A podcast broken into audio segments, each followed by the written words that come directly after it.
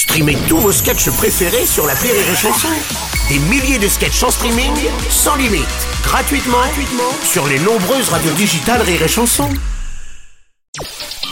Le Journal du Rire, Guillaume Po. Après un an d'absence à la télévision, le Palma Show est de retour demain soir à 21h10 sur TF1. Ce soir, c'est Palma Show, un rendez-vous à ne pas rater. Vous allez retrouver de nouvelles parodies très drôles, mais aussi des fausses pubs, des faux clips autour d'un casting prestigieux. Pour l'occasion, Grégoire Ludig et David Marseille passent cette semaine avec vous dans le Journal du Rire. Aujourd'hui, retour sur les débuts du Palma Show.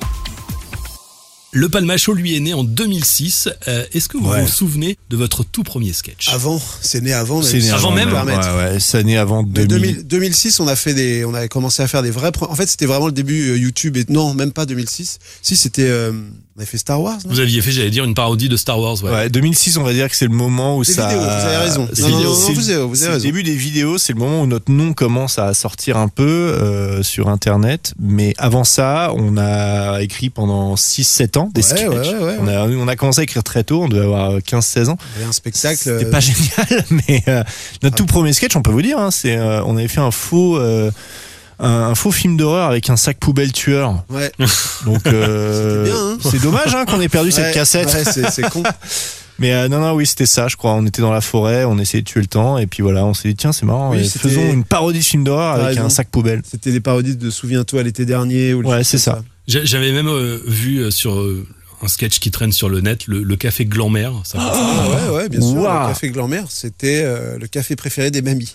c'était la phrase d'accroche à la fin, c'était la petite punchline. Là, vous aviez quoi À Vous aviez 2000. 14 ans à l'écran? Non, Ah, on était un peu 16, plus, 17, mais ouais. ouais, on était, on était, on était tout jeune quand même. hein. Très jeune, ouais. En tous les cas, votre premier buzz, ça a été sur Internet, sur Dailymotion, je crois, Ouais, oui, euh, oui, YouTube. complètement. Euh, Vous auriez imaginé à l'époque, justement, bah, que ces plateformes allaient finalement vous booster et Pas du tout. sur lesquelles vous alliez trouver votre public Non, le- bah, nous, ces plateformes-là, quand elles sont arrivées, c'était un moyen pour stocker nos vidéos et ou d'envoyer un lien à quelqu'un. Mais on s'imaginait pas que les, les gens allaient délibérément aller sur les sites pour regarder des vidéos. On pensait que c'était juste un moyen, effectivement, de stockage, quoi. Et puis, on poste une vidéo et le lendemain, il y a 100 000 vues. On se dit, ah, en fait, les gens viennent voir les vidéos ici. Ouais, ouais, en fait, et, ça, ça- et voilà, c'est comme ça que petit à petit, bah, les, les boîtes de production commençaient à nous contacter. Et puis un jour, il y a euh, François Barré, le directeur des, des programmes de, de Direct 8 à l'époque, qui nous a contactés en disant bah, on aimerait que vous fassiez vos sketchs, mais euh, à la télé maintenant. Ouais. Et là, ça a été compliqué d'installer, je dirais, l'ADN du Palma Show à la télé ou Euh,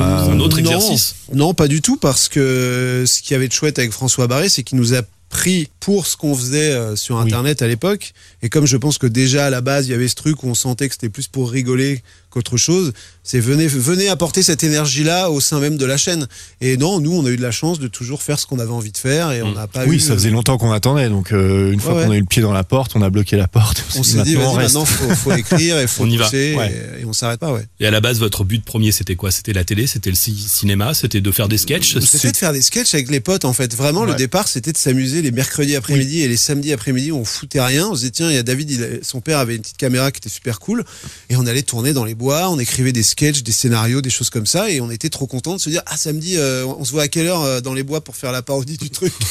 et vraiment, ça rythmait un peu nos, nos semaines, quoi. C'est-à-dire que là, c'est exactement pareil, sauf que la caméra est plus grosse. Mais euh, c'est toujours ça. Hein. C'est qu'est-ce qu'on fait mercredi après-midi Et vous écrivez toujours dans les bois ou le mercredi après-midi? On fait toujours des sketchs dans les bois. On fait toujours des sketchs dans les bois, il y en a. Grégoire et David, on va se retrouver demain.